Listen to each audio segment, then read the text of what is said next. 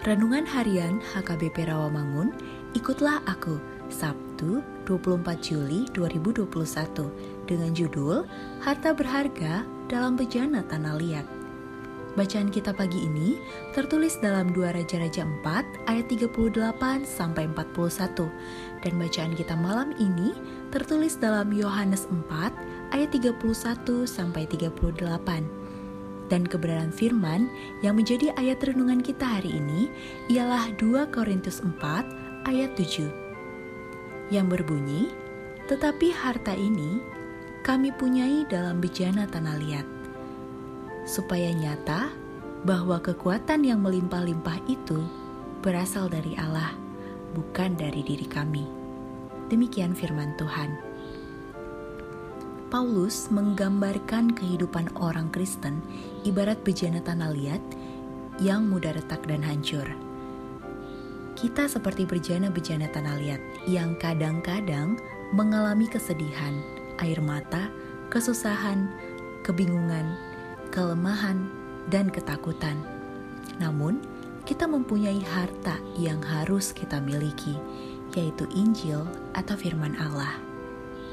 Manusia hidup bukan dari roti saja, tetapi dari setiap firman yang keluar dari mulut Allah. Seperti yang tertulis dalam Matius 4 ayat 4. Jadi, harta terbesar kita bukanlah uang, rumah, kendaraan, dan kekayaan, melainkan firman Allah. Melalui Alkitab, Allah menyatakan diri dan kehendaknya. Alangkah ruginya jika kita tidak serius mendengarkan firman Allah. Apalagi saat pandemik ini, kita mengikuti ibadah di rumah melalui live streaming, tetapi kita mengikuti ibadah mendengarkan firman Tuhan, mendengarkan pemberitaan Injil sambil makan, tidur, atau bermain handphone.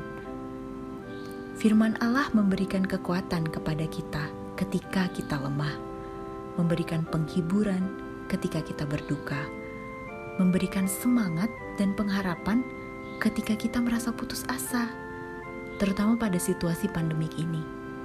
Nats Alkitab hari ini mengingatkan kita, jika kita mau menerima firman Allah tinggal dalam kehidupan kita, maka kita akan menerima kasih karunia Kristus yang berlimpah-limpah dan mengizinkan kehidupannya dinyatakan dalam diri kita. Ingatlah, dalam kondisi apa pun, kesedihan, kelemahan, dan kesusahan pun, firman Allah akan membuat kita bisa berdiri dan menjadi lebih dari pemenang oleh karena kuasa dan kasih Allah. Mari kita berdoa. Tuhan, Engkaulah sumber kekuatan dan pengharapan kami. Ajar kami untuk tetap memiliki kerendahan hati dan ketaatan untuk mengikuti firman-Mu. Amin.